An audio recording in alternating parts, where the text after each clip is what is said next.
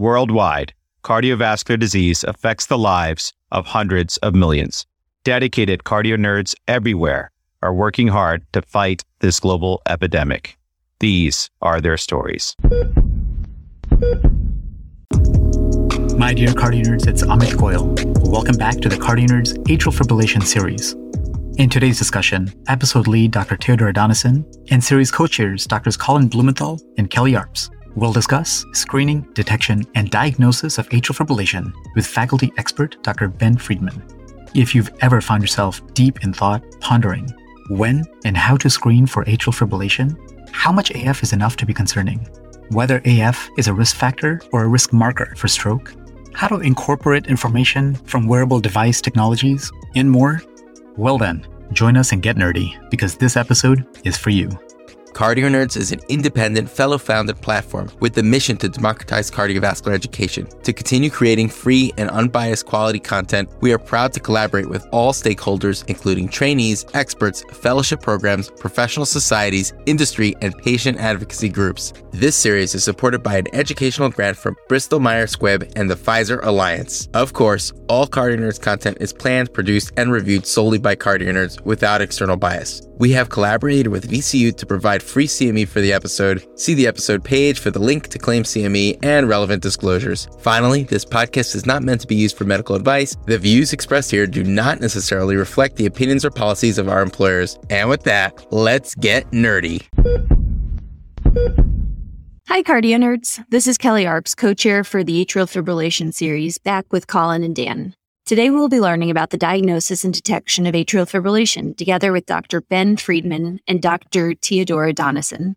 Welcome and allow me to introduce Dr. Teodora Donisan. She is a third year internal medicine resident at Beaumont Hospital in Royal Oak, Michigan. She completed her medical school at the Carol Davila University of Medicine and Pharmacy in her home country of Romania and is a rising cardiology fellow at Mayo Clinic in Rochester, Minnesota. She was part of the first class to graduate from the Cardio Nerds Academy, has stayed on as Academy Chief for House Thomas, and we are very excited to have her here with us today.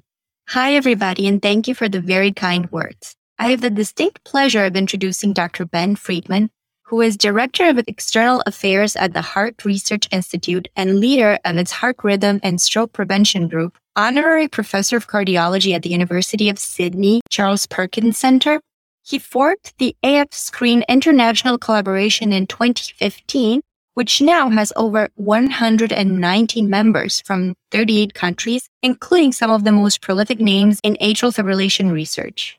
In 2011, he was awarded the Order of Australia Medal for service to medicine as a clinician, educator, and researcher. Dr. Freedman, thank you so much for joining us today. Well, it's a great pleasure to be with you. Thanks for inviting me. Teo, I hear that we have a busy schedule today at the Cardio Nerds Atrial Fibrillation Clinic. Let's get started with our first patient. Sure. We'll start by talking about Miss Amy Oderone, a 65 year old woman with a history of hypertension who comes to discuss her risk of atrial fibrillation. Her father recently had a stroke and is bedbound. The cause of the stroke was deemed cardioembolic after he was diagnosed with atrial fibrillation. Miss Oderone is his caretaker, and she would like to know if she has or is at risk to develop atrial fibrillation and have a stroke like her father did. Let's start by talking about why it's important to screen for atrial fibrillation. Teo, that is a great place to start. I've seen estimates suggesting that 15% of people with atrial fibrillation are currently underdiagnosed and that 75% of those individuals would be eligible for anticoagulation. So, Dr. Freedman, we know that the European guidelines recommend opportunistic screening for atrial fibrillation in individuals 65 and above in terms of age. Whereas the American guidelines recommend pursuing atrial fibrillation detection in patients with cryptogenic strokes and those with device recorded atrial high rate episodes, but they don't mention specific screening criteria.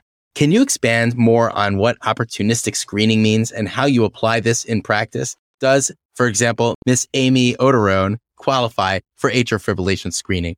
Well, good question. But opportunistic screening is really when someone comes to visit your office for another reason and you do something like feel the pulse, which unfortunately not that many people do anymore, or you take a blood pressure and you see that the rate is irregular.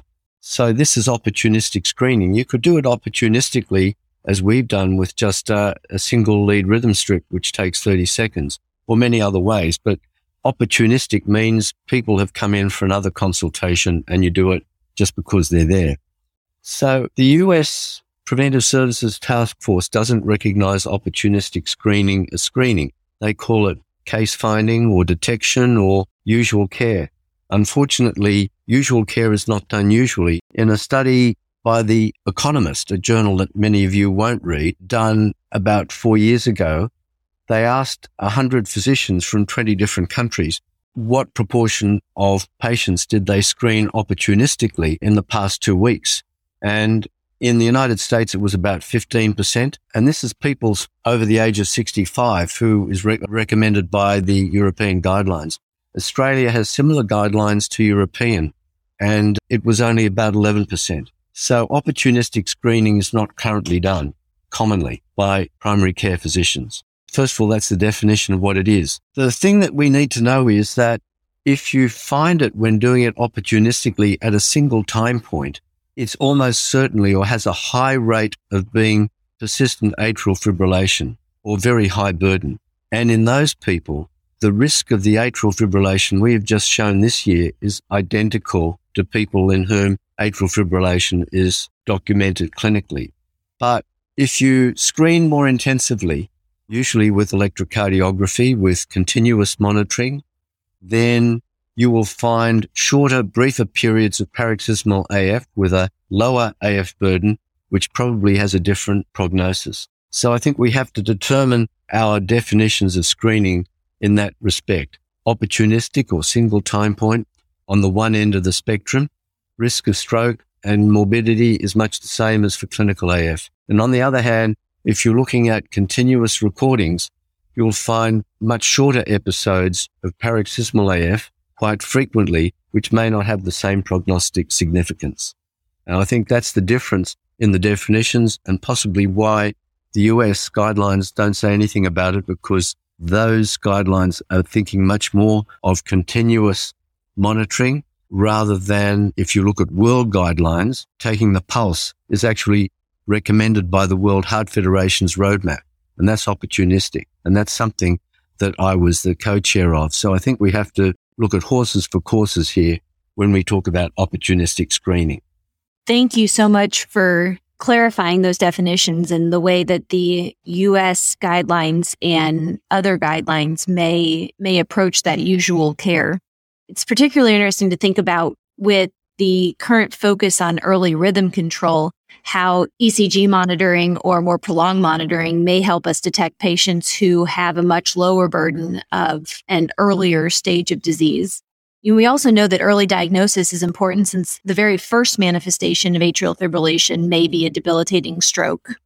Yes, uh, Kelly, that, that's correct. I mean, if you look at all ischemic strokes, it's about the third rule. A third of ischemic strokes are related to atrial fibrillation, and a third of those strokes, which amount to roughly 10%, are related to atrial fibrillation that was found at the very first time at the time of stroke. So my usual thoughts on this are that stroke is a poor early warning sign of atrial fibrillation. If we could find it beforehand by screening or by detection in primary care opportunistically, then it would be much better to do it that way and treat it before the stroke. So that's the rationale of screening. If you're looking at after stroke, of course, and this is sort of one of your questions, sort of that once you've had a stroke, you will find some people during the admission or when they present who have atrial fibrillation that's first diagnosed. But if you monitor them afterwards, you'll find another 10 or 15% who will have atrial fibrillation on more prolonged monitoring. And exactly what you do for that and how you do it is sort of still a bit of uh, a bone of contention, not completely agreed on by everyone. But if you do find atrial fibrillation, particularly more prolonged, high burden atrial fibrillation after a stroke, then that changes your management from being one of aspirin or antiplatelet drugs to one of oral anticoagulant. Thank you so much for going over that, Dr. Freedman. And you're actually uh, kind of starting to answer one of my other questions. What's your personal approach to searching for occult atrial fibrillation in individuals who've already had a stroke? Well, I think the guidelines now say that they should have 72 hours of ECG monitoring in hospital. That's not always done, and certainly not in all places around the world because not all stroke units have monitoring. Even if they do, stroke units staffed by stroke nurses who may not be experienced in electrocardiographic monitoring. So it may be missed even in those stroke units. We did a very simple study in a number of places, including China, Hong Kong, and Australia, where we got the nurses to, instead of taking the pulse during their routine OBS post stroke, they took around a single lead handheld ECG monitor and they found more atrial fibrillation than a single 24 hour Holter monitor that was the standard of care and not often done. So simple things will get you more. But if you monitor for a period when people are in the stroke unit, that gets you a number of patients. If you don't find it, then the things that might guide you towards doing more prolonged monitoring, say putting in an implanted cardiac monitor, might be some factors like older age. Certainly, if you have imaging which suggests that it's a an embolic stroke of uncertain origin, ESUS or cryptogenic stroke. If you have um, left atrial enlargement on an echo or left atrial enlargement on an ECG, may give you a clue if you've got natriuretic peptides. Those sorts of clues may lead you to do more prolonged monitoring. And there are different ways of doing this with either cutaneous patches or multiple Holter recordings or an implanted cardiac monitor, which is quite expensive and hard to implement all around the world. Thanks, Dr. Freedman, for that. Your approach to searching for atrial fibrillation in the post stroke patient is really helpful and fascinating how you were able to show that using a single lead in the stroke unit was, was beneficial. And it just really makes sense that if you don't look, you're not going to find you know, atrial fibrillation post stroke and also how you fine tune your level of intensity of the search for atrial fibrillation in post stroke patients by other clues like BNP and, and enlarged left atrium. It really does help fine tune things and make yourself feel more aggressive when it comes to a high suspicion for atrial fibrillation as the etiology of stroke. You know, like so many other conditions that we screen for, it's clear that the detection of atrial fibrillation through screening depends on the population screened and the duration and intensity of screening, particularly in the 25% of atrial fibrillation patients with paroxysmal atrial fibrillation. Yes, there are multiple tools available for atrial fibrillation screening. And uh, Dr. Freedman, you've already mentioned some of these. Uh, the plain old pulse palpation, oscillometry, continuous ambulatory heart rhythm, ECG monitoring with external or subcutaneous devices.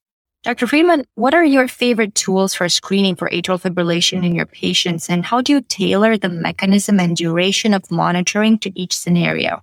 Well, it's a good question, Tia. I think my favorite tool has been a handheld ECG. I guess I was the very first person to use an AliveCor monitor before it was registered for use anywhere in the world, partly because one of the inventors is American and two of the co-inventors on the patent are Australian. And as I had access to this early, the reason that I like this, it gives a cardiac medical quality ECG and it gives you a diagnosis within 30 seconds. And for the, you know, the PPG photoplethysmograph or oscillometric ones, you always need an ECG confirmation of the diagnosis. So if you can do a 30 second ECG as easily as you can do an oscillometric or PPG, why bother with the other if it's available? So that's, that's my sort of favored method.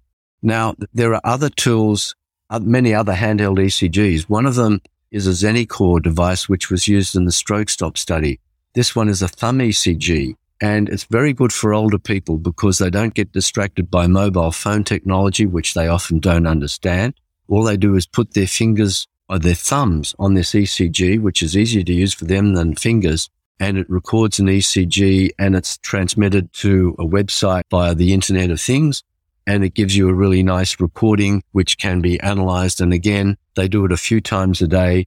This was the basis of the stroke stop study. So I think if you're monitoring or looking for older people with repeated snapshots, you will find less paroxysmal AF, but what you find will be a high burden. We've shown that in simulations. If you're looking for any atrial fibrillation, you need to have some continuous monitoring, and that might require a cutaneous patch or an, an implanted cardiac monitor. That will give you all the beats. But as I said before, you've got a, a bit of a balance. If you look longer, for instance, if you insert a cardiac monitor for a year, you'll record 31 million seconds of ECG. If you do a single recording, you do 30 seconds. If you take a few snapshots over a few weeks, you get a few thousand seconds. And if you have two weeks, you might get one or two million seconds. So you can see the harder you look, the more you will find and the more of the non-significant ones you may find. We still don't know the significance of those ones, but that's how I would like to tailor it. In other words, if you really need to see everything, you need to have a continuous one. If you're wanting to find things that are high risk, and if you want something that's less expensive, then you go with snapshots. If you're in primary care, then the easiest thing is to do to just put your finger on the pulse. That doesn't cost anything, no technology, easy to do. We're all trained to do it. No one does it. Um, so I think, you know, you got it right. We have to tailor it to the purpose that we're looking for. I love it, Dr. Freedman. You really were an early adapter of all of these technologies. Well, yes, I was an early adopter. And I mean, I was an early adopter of things like faxes. but I think you also then have to place it into context of, of how it's going to be used. I think that's the real clue to this business. You have to sort of stand back a little bit and think, what am I trying to do? This technologies are very seductive. We have a great technology that I was part of um, through my work at the Chinese University of Hong Kong, where with a camera, you could get five people sitting in front of you. You train the camera on their face and you look at beat to beat variation in the color of the face. And with this, you essentially were doing a PPG.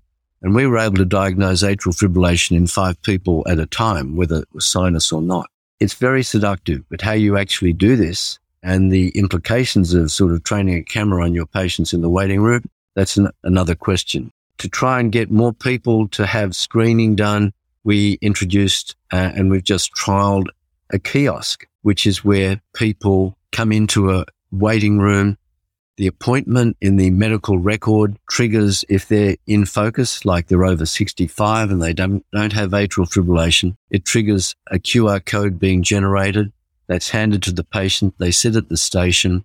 It reads the QR code and then gets them to do an ECG at the station. And as soon as that's recorded, it goes straight into the medical record, into the EMR. And when the patient comes to see the doctor, they've got a diagnosed ECG in their notes.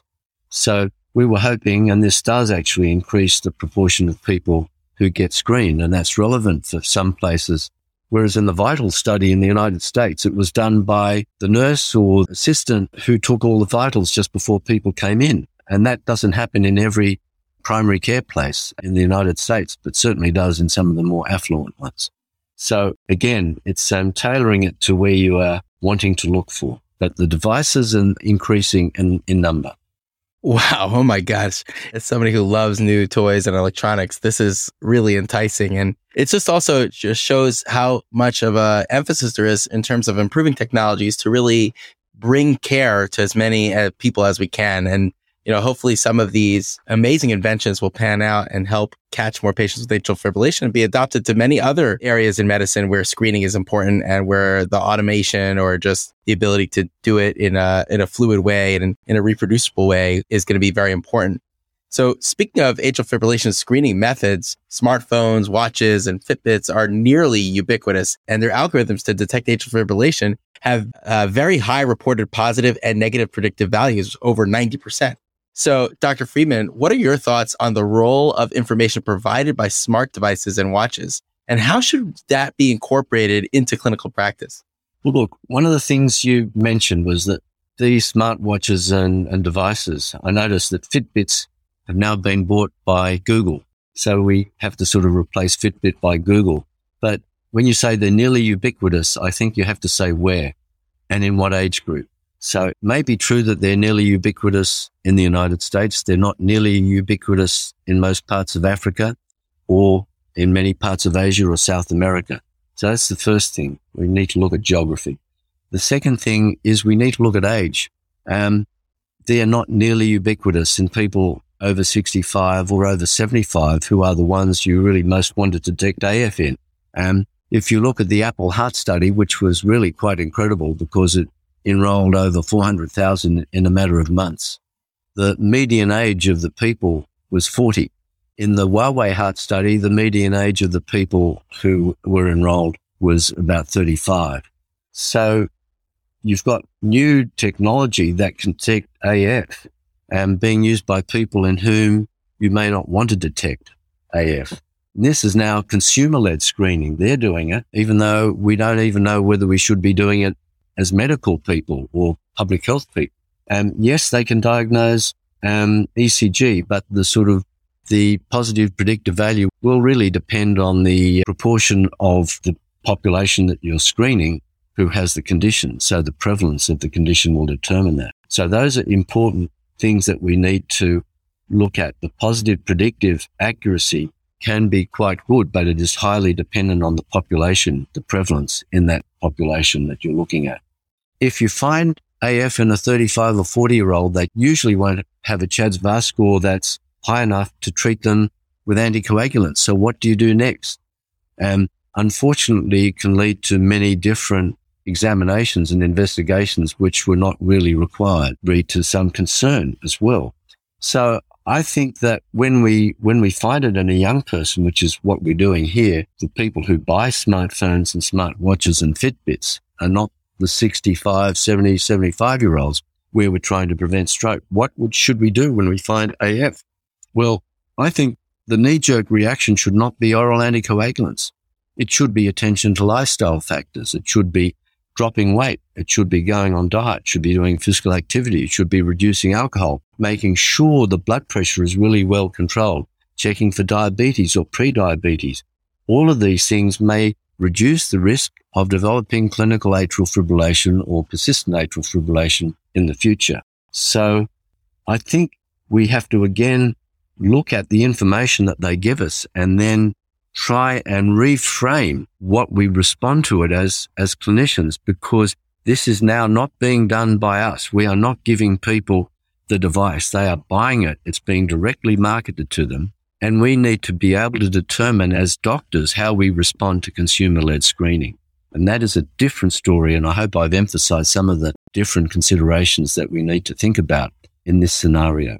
Thank you so much. It's really important to recognize that there's a significant discrepancy between the average population that has access and uses these commercial screening tools and the population who's at risk of atrial fibrillation. I thought it was really relevant to recognize the opportunity for early lifestyle intervention when there's an incidental finding of atrial fibrillation. You, you mentioned detection of AFib in people in whom we didn't necessarily expect to find it. You know, similarly, I'd love to talk about a scenario that you know, I've seen frequently in electrophysiology clinic, which is when patients who have an implanted pacemaker or defibrillator are found during routine follow-up visits to have runs of atrial fibrillation that are detected by their device. Of course, we know that device detected atrial high rate episodes are not necessarily atrial fibrillation. They could be other atrial tachyarrhythmias or could be caused by oversensing. Is there any data to suggest the specificity of these detected episodes for being true atrial fibrillation or atrial flutter? And do you have any tips for approaching this scenario? Well, I think the important thing is to know how long these episodes last. The longer they last for, the more likely they are to be atrial fibrillation. But if we can, and there is a possibility of examining the atrial electrogram, which is becoming more and more common in pacemakers and other devices, then you can really differentiate it. So I think number one, the longer episodes, the longer it is, the more likely it is to be AFib. Number two, um, if you've got the opportunity, you need to uh, validate it by looking at an electrogram. So that's the sort of general tips for that. But, you know, the AF that you find with that does have an increased risk of stroke. People have used a cutoff of, of five minutes because that's what the, the devices do. But anyway, I think the key tip is that the longer the episode is, the more likely it is to be AF, but there's no substitute for looking at the electrogram. Thank you so much for clarifying that. And also jumping on this concern, there's also uncertainty regarding the minimum atrial fibrillation burden that will increase the thromboembolic risk. There have been studies that explore duration of five minutes to 24 hours to be significant. There are also studies that show there isn't a clear temporal relationship between device detected high rate episodes and strokes either. Only a small number of patients experience arrhythmia in the month before a stroke. So, Dr. Freedman, what do you use in your clinical practice? How much AFib does it take for you to start treatment? I think it's a good question. I don't think there's a, a complete answer to this.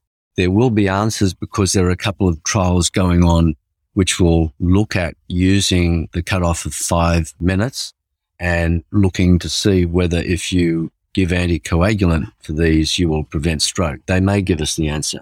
If you look within the ASSERT trial, you find that only the episodes that were more than 24 hours in duration as a single episode were the ones that contributed to the increased incidence of stroke. In other studies, it looks like if you look at a burden of more than five hours and 24 hours, that was a reasonable cut point. But at each cut point is determined by the underlying CHA2DS2-VASc score. So in other words, if people have a low risk anyway, then the risk of getting a stroke is low, no matter what. And if you've got a higher stroke risk, then shorter episodes may be more important. The reason why I don't think we'll find a very clear cutoff point is that atrial fibrillation may, may be as much a risk marker as a risk factor for stroke. And so it may be a marker of an underlying atrial myopathy.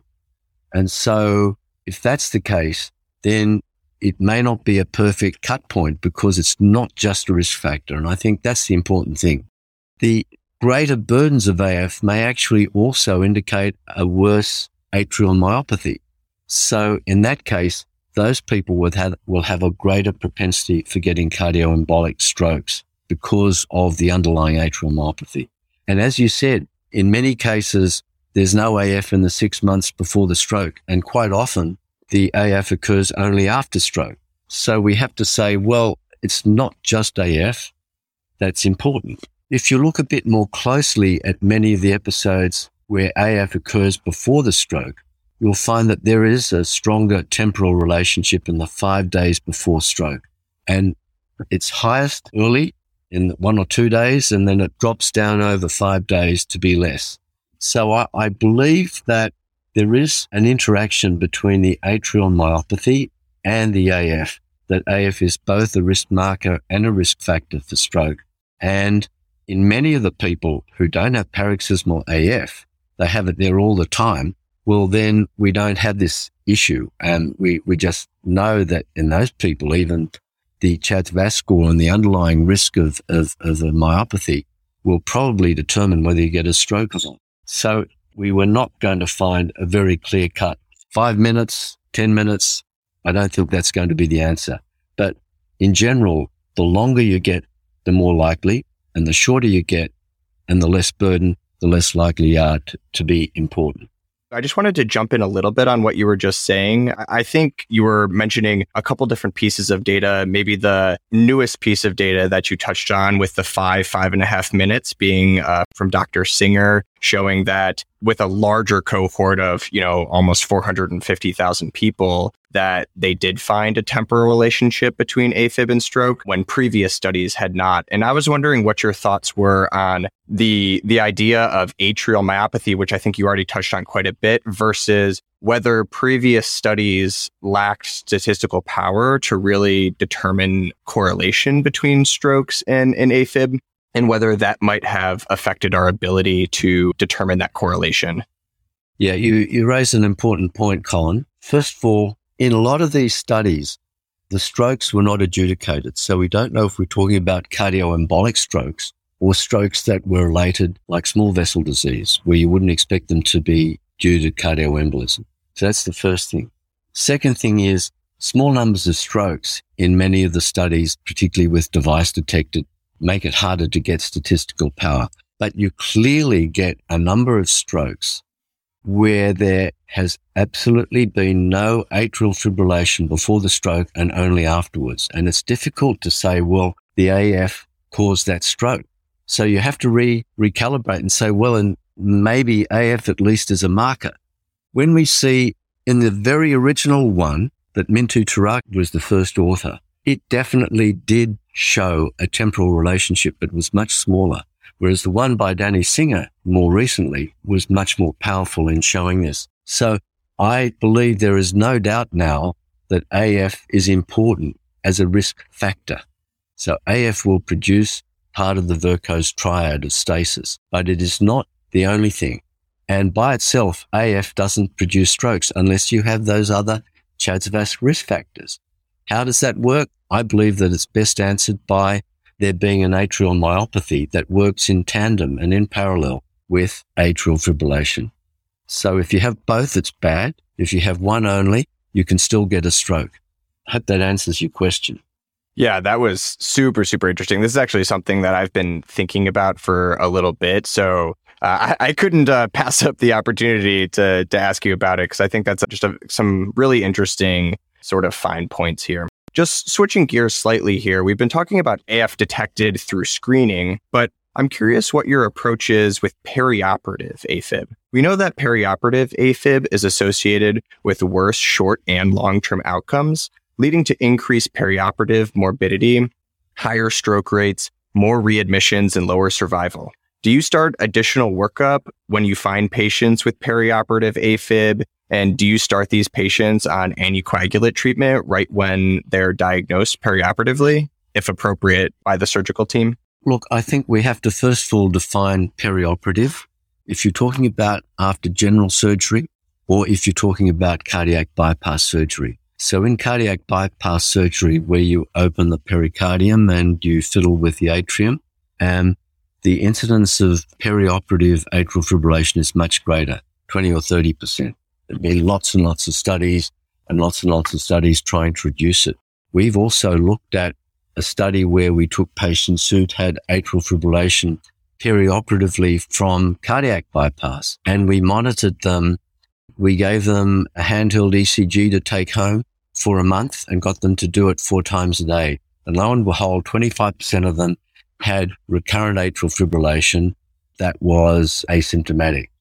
So looking at it post-op, you'll find that a lot of these people continue even after they've gone back into sinus rhythm. The prognosis of post-op, post-cardiac bypass, that sort of perioperative AF is not as bad. The stroke risk and the death is not as bad for those people who have perioperative after a non-cardiac surgical procedure. And also when people who get atrial fibrillation in an admission for another condition. So this is when you look at their discharge diagnosis, AF will be a secondary discharge diagnosis. Those people have a much worse prognosis as far as AF than people even have a primary discharge diagnosis of AF. I think that's an important consideration because once you've developed atrial fibrillation during a non-cardiac procedure or with another admission, I think this is really still high risk, the same risk as clinical AF, and I would anticoagulate. People who've looked at the prognosis of these have shown that it is just as bad. And so I would not put it down to, oh, this has been provoked because of the fever or what the surgeon did or what the anesthetic did, all those sorts of things. I think this is maybe it's an AF stress test. And if you get that, then your risk is high. And it's not quite so high in after cardiac bypass surgery. And there I would temper it with perhaps looking for other indications to anticoagulate them.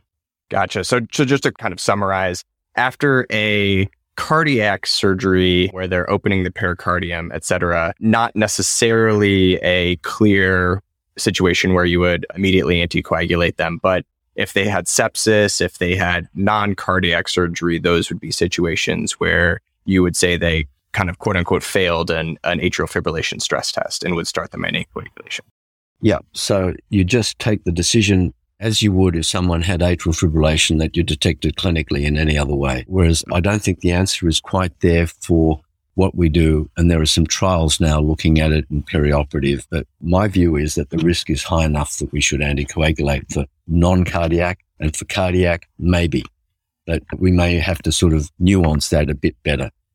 Yeah, that, that is super helpful because, you know, at, at, least I know for our consult service, atrial fibrillation flutter is the, the number one thing we get called about. And we very, very often get called about this exact question. So that's going to help quite a few people to just flesh that out a little bit.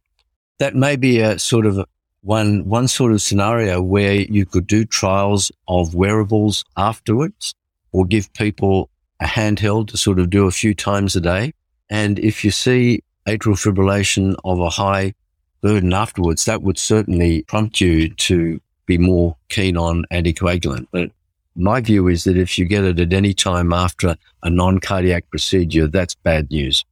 That's super helpful. So it sounds like from everything we've been talking about here, AFib really checks all of the boxes for a good setup for disease screening, given it has large prevalence, good diagnostic methods, specific treatments which you can start patients on, which significantly change outcomes.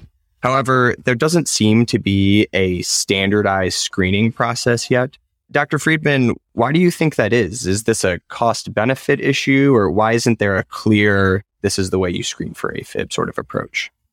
Yeah, it's a really interesting question. And I struggled with this because the United States Preventive Services Task Force, when they looked at it in 2018, gave an I recommendation. An I recommendation says there's insufficient information to know whether it does more good than harm.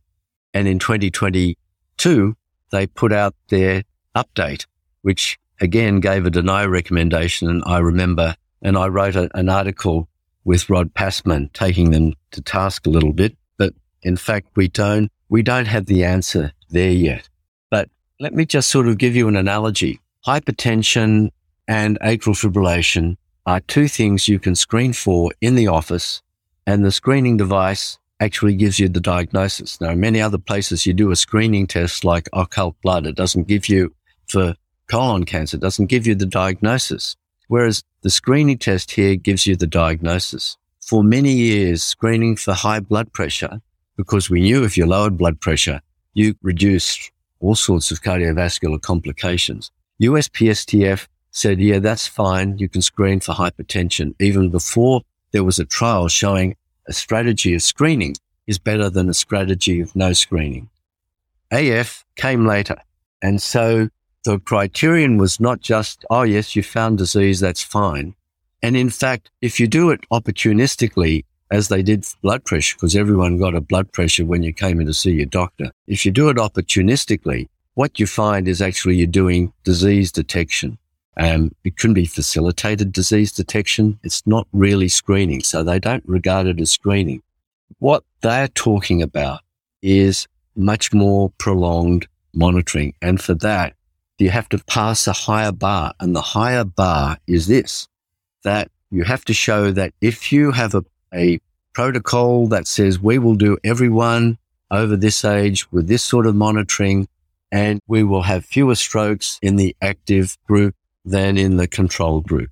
That's the bar that they're holding us to. And that's the bar that most organizations that control the purse strings will say is required. They don't even talk about single time measurement that's opportunistic. They don't regard that as screening. And yet it's the easiest thing to do. You get disease detection of people with mostly persistent. And we know what the prognosis now is when it's untreated because we've just done this in Hong Kong where we screened 12,000 people and we found atrial fibrillation in the expected proportion. And in Hong Kong, only 25% of the patients are treated with anticoagulant. So you almost have a natural history study. And you know that the stroke rate in those is just the same as people with clinically detected atrial fibrillation that's been previously diagnosed if they're not treated. So for that, you probably don't have to do trials. But for the more, more aggressive monitoring, that's where we don't know. And the two studies, the stroke stop study and the loop study that were done and reported last year in Lancet and I had the privilege of writing the editorials to both of those papers. We didn't get an answer. They were conventionally negative for stroke. The stroke stop study was positive with a combined endpoint. But the loop study, which found AF in 30% of people, 90% of whom were treated with oral anticoagulant, did not show a significant reduction in stroke. And there's a lot of reasons why they didn't. But it's partly that you have to show that it's effective, not just a cost effective, but effective before USPSTF will say, yes, you could do it. The single time point, we've shown that it's likely to be highly cost effective. And that's not probably the issue, but it's the issue for more intensive screening. And, and we don't know the answer. We will know with meta-analysis in some way or a much bigger trial, the safer trial that's being done in 120,000 people. You have to look at a lot of people to be able to show a strategy of, of one strategy is going to be better than no strategy at all.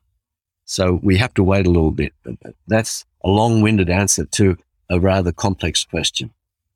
Wow, that's really valuable insight. And I'm looking forward to seeing what, you know, studies show in the upcoming years. Dr. Freedman, you, you know, as you've described to us, you've led multiple global atrial fibrillation screening initiatives and helped to develop novel technology in this space. You're now leading an international multidisciplinary collaborative effort. How did the AF Screen International collaboration start? And can you expand any more on your experience incorporating atrial fibrillation screening strategies in different parts of the world?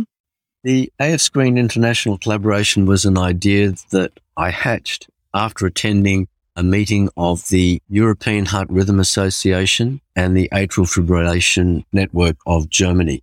It was in Nice. It was a group of about 80 people who experts in AF who gathered to talk about it. I gave the first talk about screening.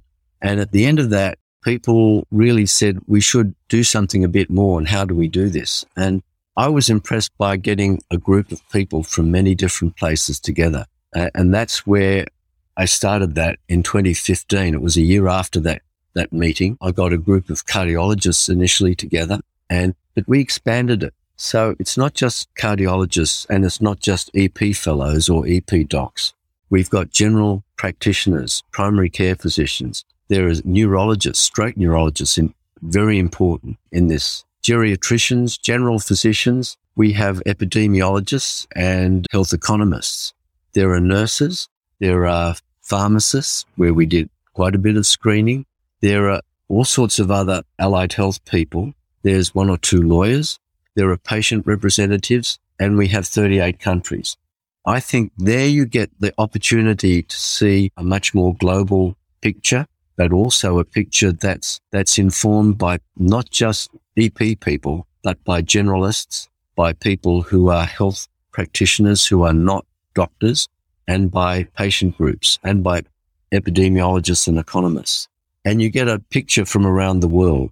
Just for an example, at the moment, we're trying to run a screening program with May Measurement Month, an offshoot of the International Society of Hypertension, and screen about a million to a million and a half people each year in 90 different countries.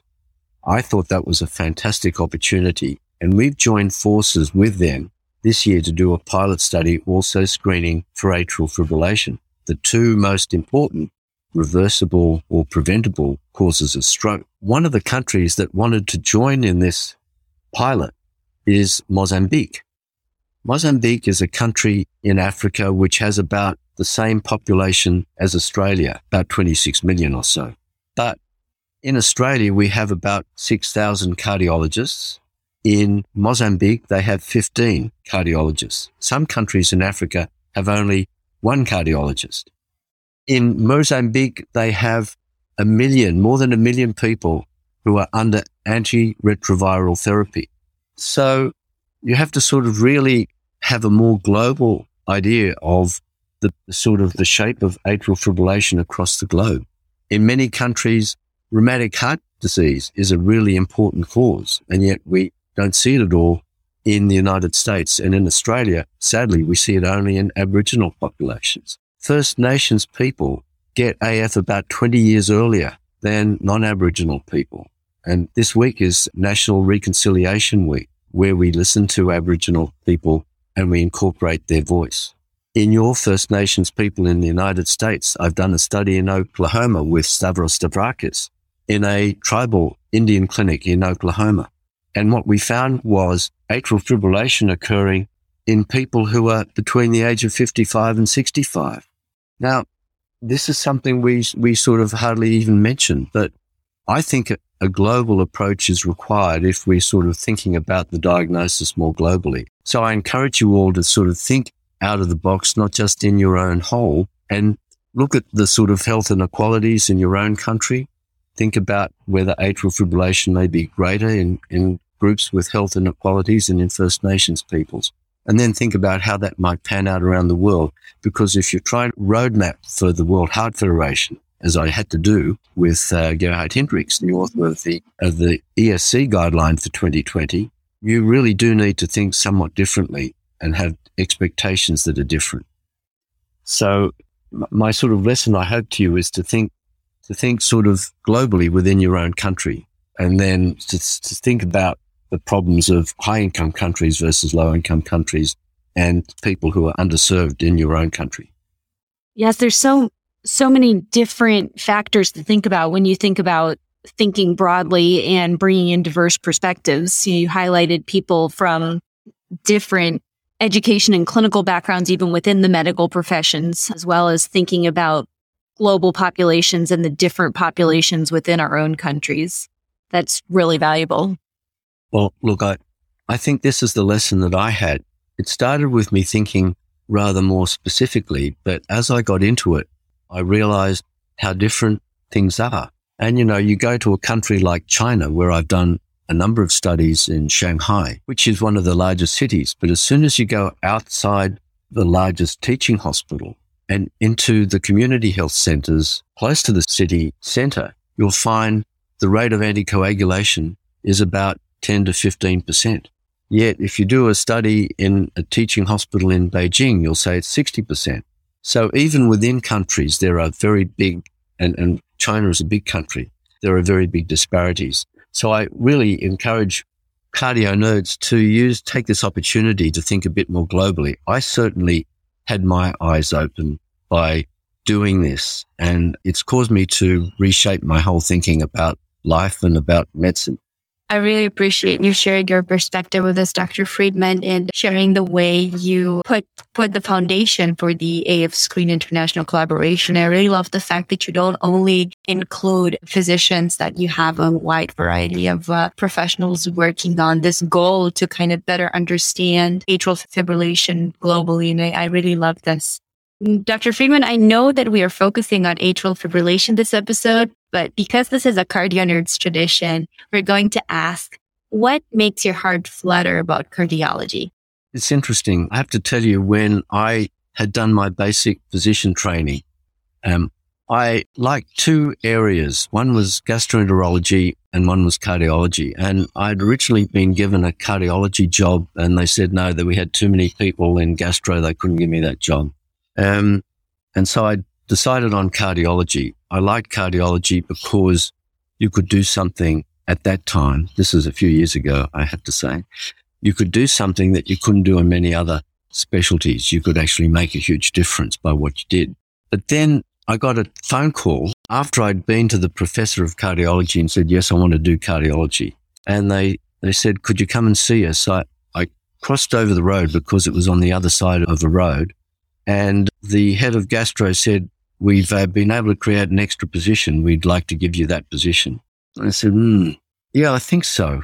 And I walked across the road and all of a sudden I saw colonoscopes, um, going down lots of people's backsides over my life. And I thought, no, I don't think so. I, I'd sort of already made up my mind and I'd been across the road to say to the cardiology professor, well, I got another offer. I I'd take that. But as I was walking away, I realized I didn't really want to do that. And I came back and said, I changed my mind. I'll take cardiology. So it was somewhat arbitrary. I'm sure I would have been happy with almost any other profession. But the thing that really prompted me was that it was physiological and I love physiology and you could do something to improve people. And I still think that. I'm sure I would have been happy doing many other things, but cardiology, I'm still very happy I chose it. And AF was only a very late interest, only the last 15 years. Before that, it was all ischemic heart disease. Well, thank you so much for taking the time to to share your atrial fibrillation expertise with us. I want to thank all of my co-hosts for this episode, Dan, Colin, and Teo. And Dr. Freedman in particular, thank you very mm-hmm. much for taking the time to teach us. We learned a great deal about screening and monitoring for atrial fibrillation as, as well as a global perspective on doing so. Well, it's been a pleasure to talk to you. And I always like speaking to fellows and people who are just about to go into the world as specialists and people who are a bit earlier in the stage. So it's been a pleasure being with you, cardio nerds, today.